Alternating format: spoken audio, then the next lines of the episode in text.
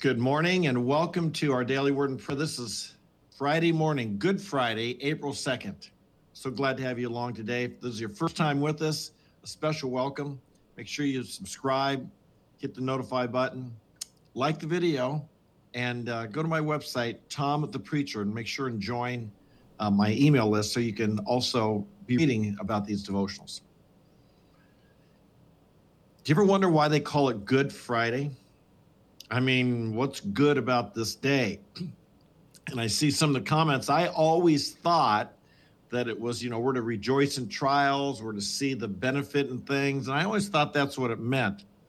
Actually, just no, that's not the word good. The term Good Friday comes from the use of the term good as in holy or morally upright. This is Holy Week. And being Holy Week, today was known as good or holy, and the way to think of Holy Friday, it was a holy day. The day Jesus gave his life for us. So many events we're talking, we're calling this week the week that changed the world, and it did. Yesterday we saw how the new covenant, the new standard of leadership, the promised coming of the Holy Spirit, the new commandment to love one another changed the world, folks the things that Jesus brought were truly revolutionary. We, we, we're like fish in the water. We see them so common so often now. We don't realize how dramatically he changed everything.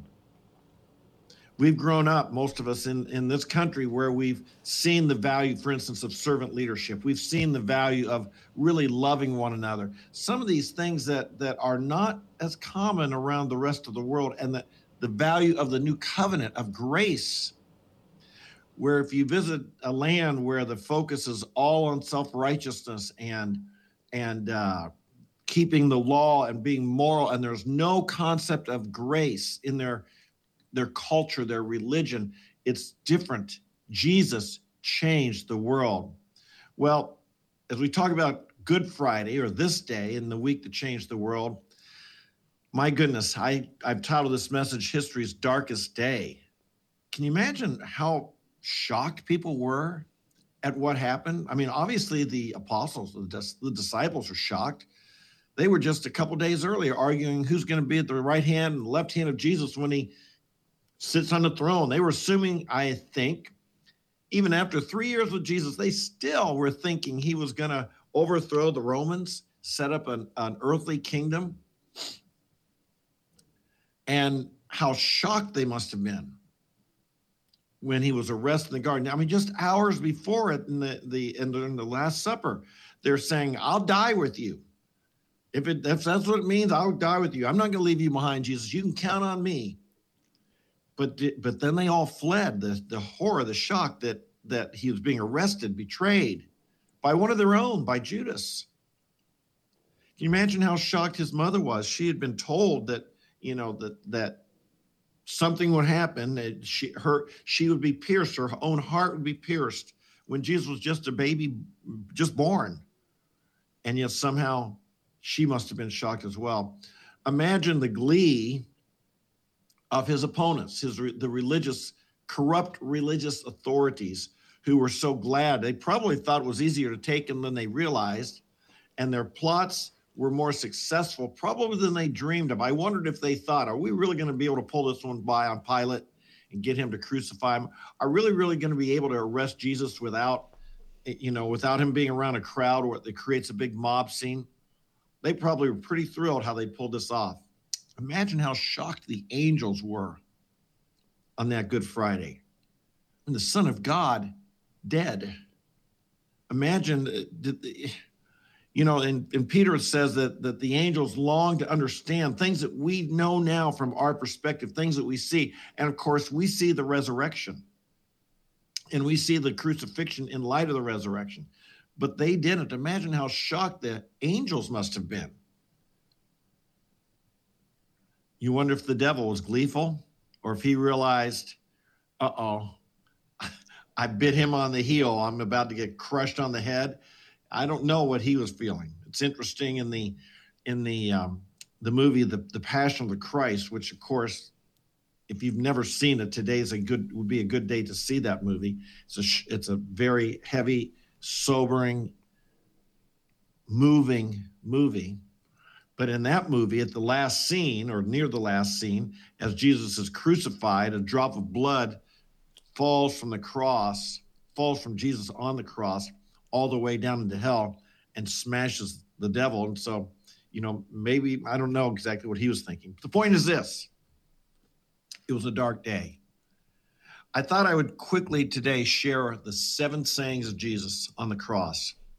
And I wouldn't comment on a couple of them. He had said several things when he was on the cross, and we can learn from them because uh, as he suffered, as he was nailed to the cross, hung on the cross, some important things. Number one, he said, Father, forgive them. They know not what they do. Folks, we live in a time where people are not very forgiving.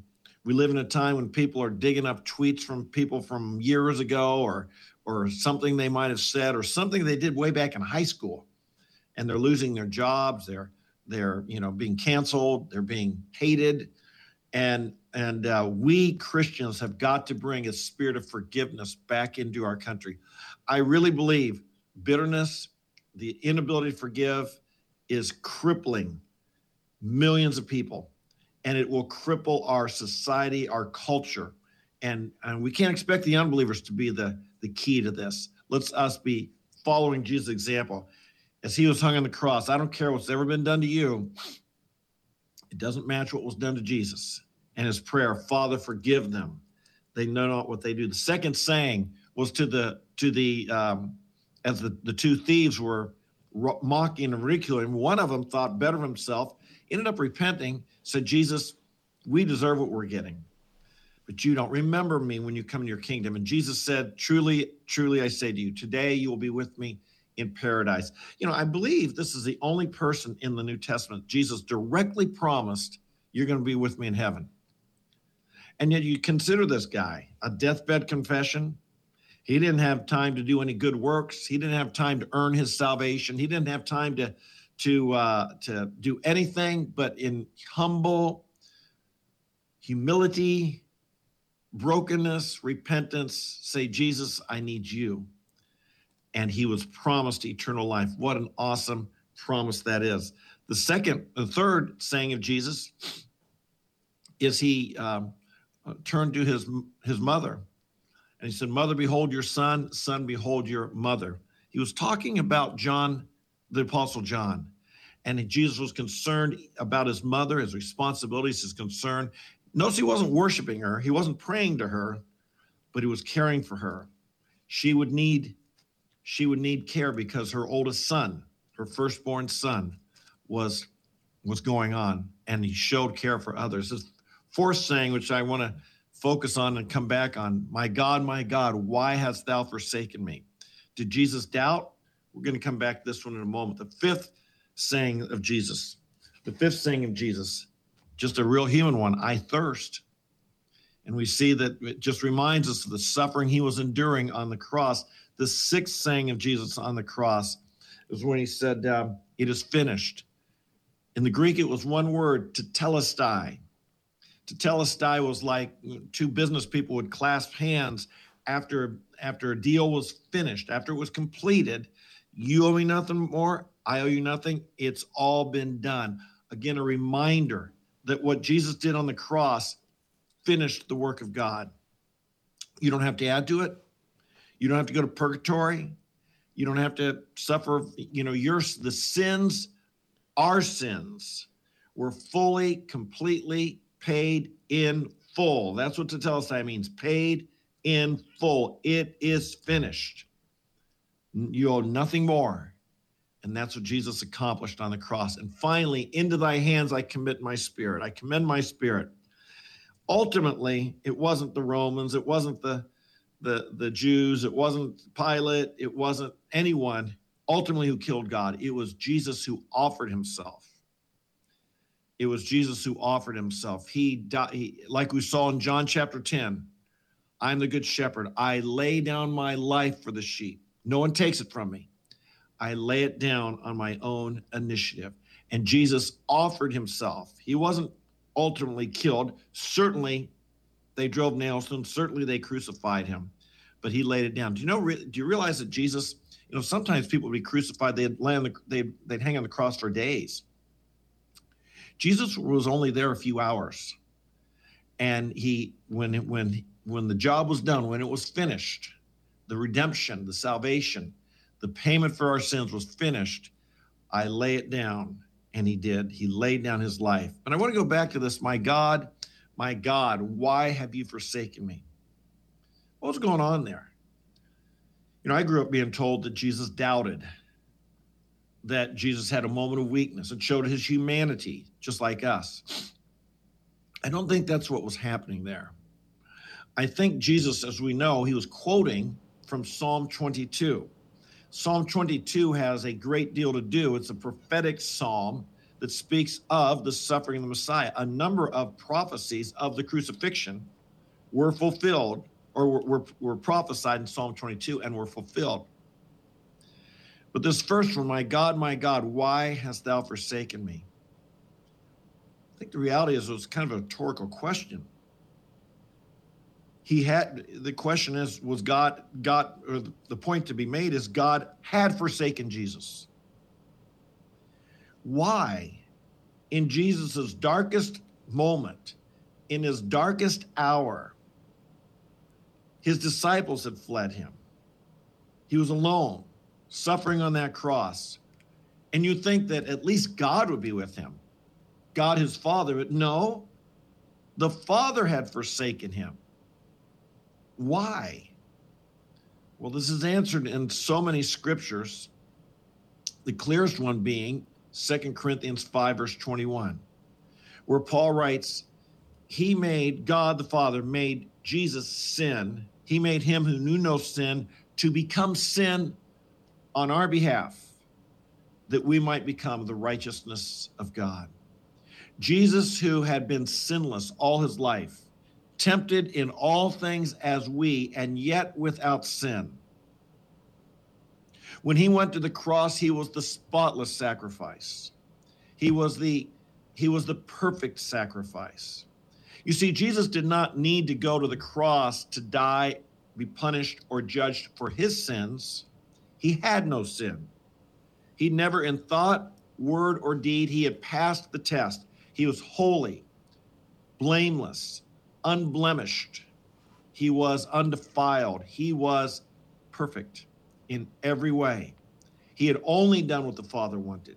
He had completely fulfilled all the requirements of the law. He was holy in every sense of the word. And yet, when he went onto the when he went to the cross, he took upon himself the sins of the world. He took upon himself the sins of the world. And as such, he took your sins. Imagine for a moment one of your sins. Think for a moment of, you know, I say this to students on campus a lot. Think for a moment of something you've done that you know God was angry with. You knew it was wrong. You're ashamed of, you're embarrassed, you felt guilt. Maybe you still feel guilt about it. Now, I ask you, did Jesus Christ ever do that? The obvious answer is no, because Jesus never ever sinned. But he died for that. He suffered for that. He was punished for that. Imagine, if you will, as if God reached into your soul and lifted that sin right up out of you, off your shoulders. He took it from you. He put it upon Jesus Christ, and then he punished Jesus Christ. He forsook Jesus because a holy God has nothing to do with sin. He has set that sin separates us from God, and our sin upon Christ separated the Son from the Father. He still loved the Son, you better believe, but in his holiness, it's he's separated. In his holiness, he poured out judgment and wrath. This is the cup, by the way. when Jesus says, Oh, Father, if there's any other way, let this cup pass from me. What was that cup? It was the cup of God's wrath poured out in fullness, full strength upon the Messiah, upon Jesus Christ, as he bore our sins and suffered. He bore the sins of the world and suffered. You know, I would contend, I don't mean this to sound blasphemous in any way, because it's not. I would contend there are people whose physical death has been worse than Jesus's.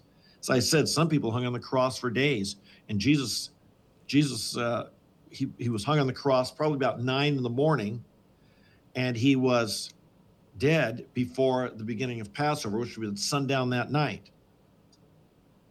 I would contend there are people who have suffered worse physical deaths, but no one has suffered a worse spiritual death. No one has suffered a worse death than Jesus because he bore in himself the, the, the sins of the world and bore in his body the judgment from God. He bore the full wrath of God. This is something when you and I die, we're not experiencing, but he did. We may have a physical, we, we could have a physical death that could be worse than his.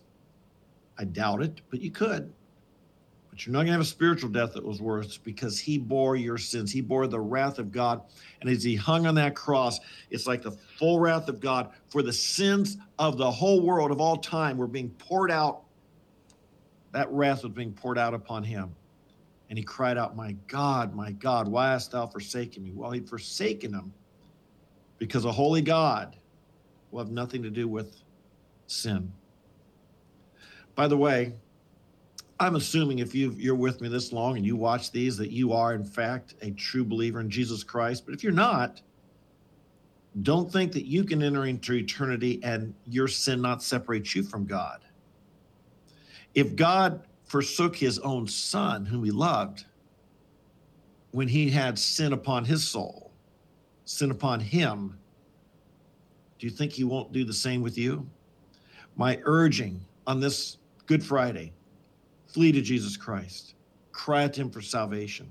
Say, Jesus, I be- take my sins upon you. Bear my sins. Bear the wrath on my behalf. Save my soul.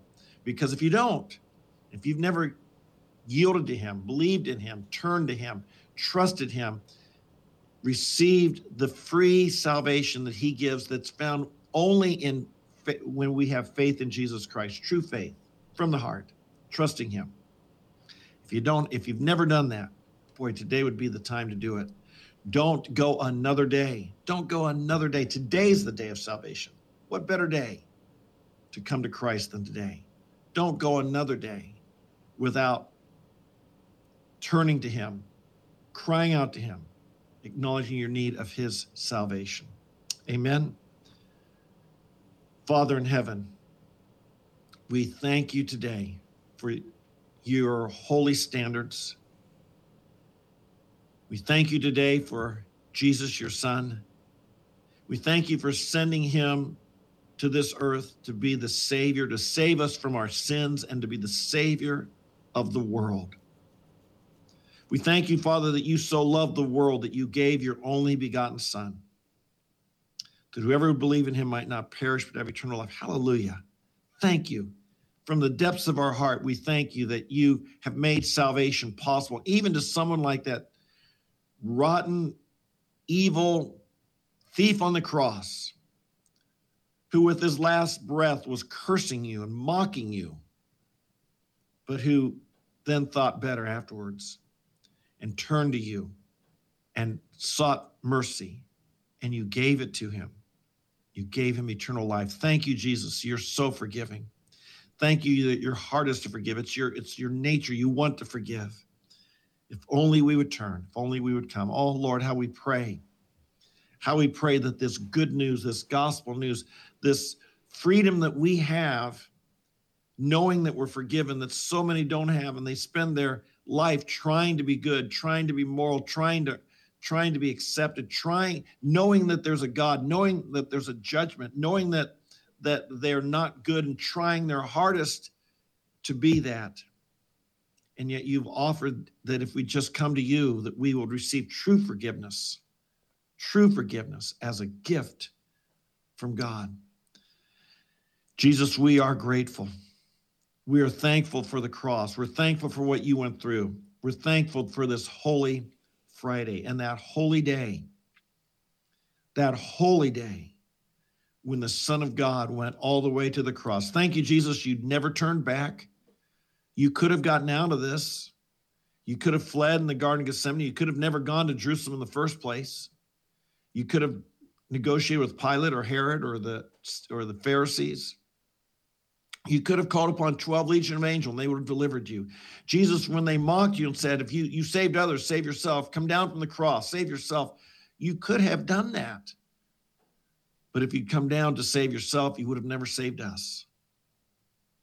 And so we thank you. We bless you. Our hearts are filled with gratitude. It is our deep desire that, that day in, day out, moment by moment, you would find in us people who the way we live our life, the way we speak, the way we act, the way we, every bit of us would just be one giant thank you note saying, Jesus, thank you for what you've done for us. Thank you, gave, you've made life possible for everyone. Oh, Father, thank you for the gospel, the good news. Might it spread rapidly through our nation, might it spread rapidly through the world. Lord, we think today of, of our own family members who don't know you, and we pray for their salvation. We think, Lord, of our country and how much it's turned against against you and forsaken you and, and walked into the darkness. How we pray, oh God, have mercy and might the gospel run rapidly in this country. And Lord, we think of other lands that that some places have never even heard the gospel, or some places they they've heard the name of Jesus, they have no idea what it really meant, what it was that you did about the cross, the resurrection. They're without God and without hope. How we pray, Father, raise up workers for your harvest, raise up laborers for your harvest to take the gospel to the very ends of the earth, we pray. Thank you, Father, how you're saving. Thank you. Thank you for the powerful work of God that's going on in this world. Might it increase, might it abound. Might, might you bring a great harvest of souls in these last days, we pray. We love you today. We give you this day. We remember again the sadness of what you went through to secure our salvation. Might we never take it for granted, might it never be light. Father, I think of myself. I've read the story of the crucifixion now hundreds of times. I pray, Lord, I would not become just commonplace, and with commonplace familiarity, it become it loses wonder and glory. I pray, Father, that whenever we read it, we'd be touched with the love, touched by the love of God, the holiness of God, the goodness, the plan of God. Who would have ever thought? Who would have ever thought that for rebellious sinners, the solution was to take the punishment upon yourself? We bless you. We thank you. We offer ourselves in, in, in gratitude. We offer ourselves freshly as love servants of yours. And we pray this today in Jesus' name. Amen. Amen. Thanks for joining with me on this Good Friday, the darkest day, but as we know, again, we know the end of the story, don't we? And so it's we, we we're not. Uh, it's it's hard to imagine how they really felt back then because we know how it's all going to end. So I look forward to seeing you tomorrow. Tomorrow will be Saturday. Uh, I'm I'll, I will give you. I'm going to speak on evidence for the resurrection. And if you know someone who doubts it or questions the resurrection, or you yourself, uh, you'll want to tune in. I still remember the day when it struck me this really happened. Jesus really did rise from the dead. It wasn't just a story, it happened. Someone was dead and they're alive. And so tomorrow I'm going to speak a little bit about how we know that happened the evidence for the resurrection of Christ. And um, I will be sharing that with you tomorrow and on Saturday. I look forward to seeing you. God bless you. Tell your friends, post on social media. This will be a particularly good message if you know someone who who might not uh, have come to faith in Christ yet. Be good. Uh, to, and tomorrow, if you know someone who's doubtful or has questions and they're about the truthfulness of our faith, be a great day to turn in. God bless you. Have a great day. We'll see you tomorrow. Bye bye.